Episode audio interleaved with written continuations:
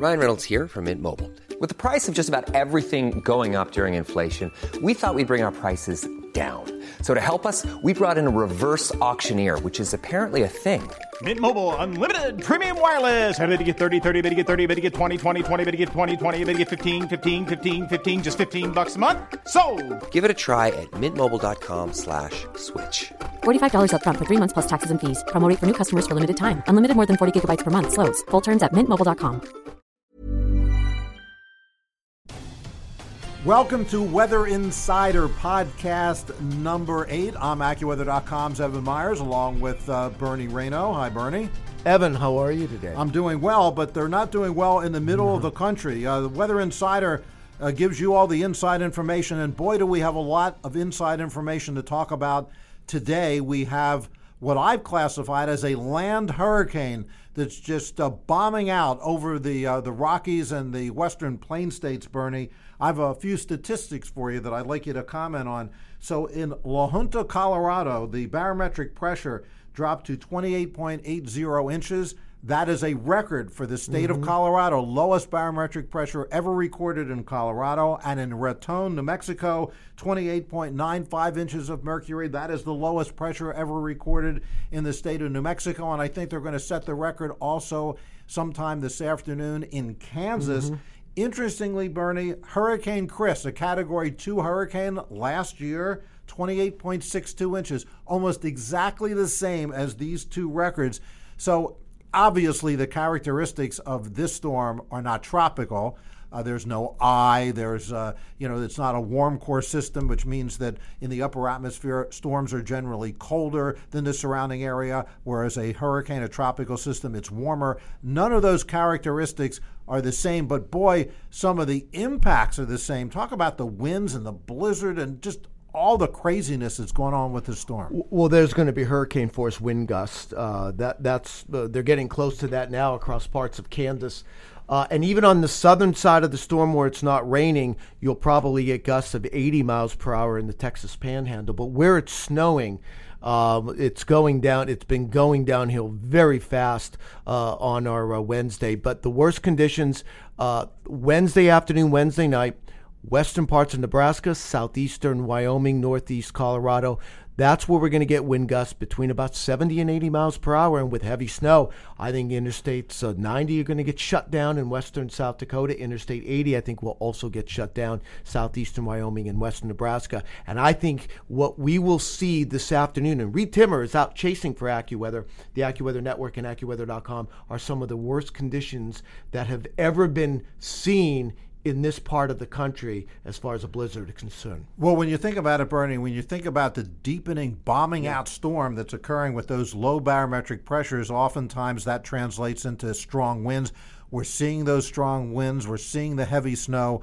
Reed's in the middle of that, as you said. Uh, AccuWeather Network. You can c- go on AccuWeather.com, and there'll be all kinds of reports there about this. So that's where the blizzard is. But to the southeast of the storm track, we've had some severe weather. And before we came on, you were talking about some of the uh, some of the conditions that occurred around the Dallas Fort Worth metroplex earlier today. Yeah, in, in fact, even later yesterday, yesterday on Tuesday, there was severe weather in eastern parts of New Mexico, a very difficult place to get severe weather because you usually have dry air.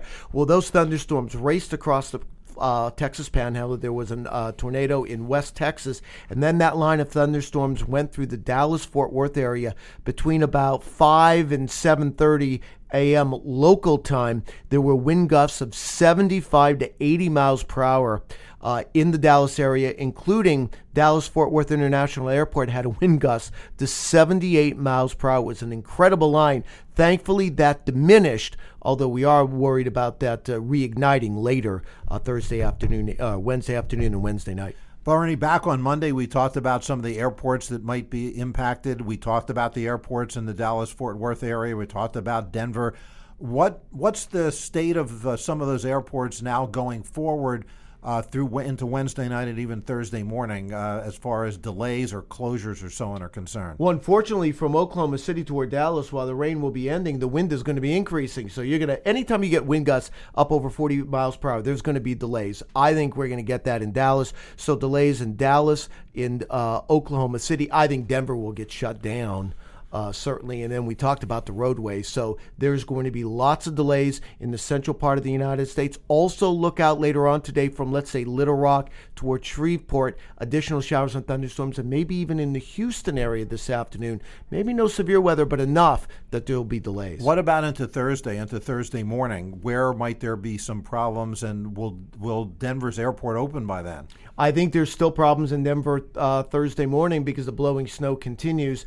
Uh, then we start looking toward Minneapolis, toward Duluth, uh, still across parts of uh, uh, Nebraska and South Dakota. There's still going to be some blowing snow, and visibilities are going to be continue to be reduced. And I still think there's road closures there. The other concern also from Minneapolis to Duluth, heavy rain today. That's going to cause delays, and the rain on top of that heavy snowpack is a concern. And where's well. the severe weather going to shift to on Thursday? Thursday it will be a pretty long area from parts of the Midwest, Ohio, Indiana, all the way down uh, in the parts of the Southeast. I don't think it's a large area of severe weather. I don't think the thunderstorms are as strong as what we've seen, but there is going to be that threat as we go through tomorrow. And uh, just to let folks in the eastern part of the country know, milder weather's on the Yeah. way. Uh, it's going to be quite mild on Thursday and Friday, but Bernie, it's going to come to a crashing end over the weekend, won't it? It is because temperatures are going back to, let's say, well, where are we now? March, it's going to go probably late February standards uh, as we get toward the weekend. Not as cold as what we've seen, but it's going to be colder. If you're listening to us in the middle of the country, stay safe with this big storm. Uh, we'll be back with another update tomorrow.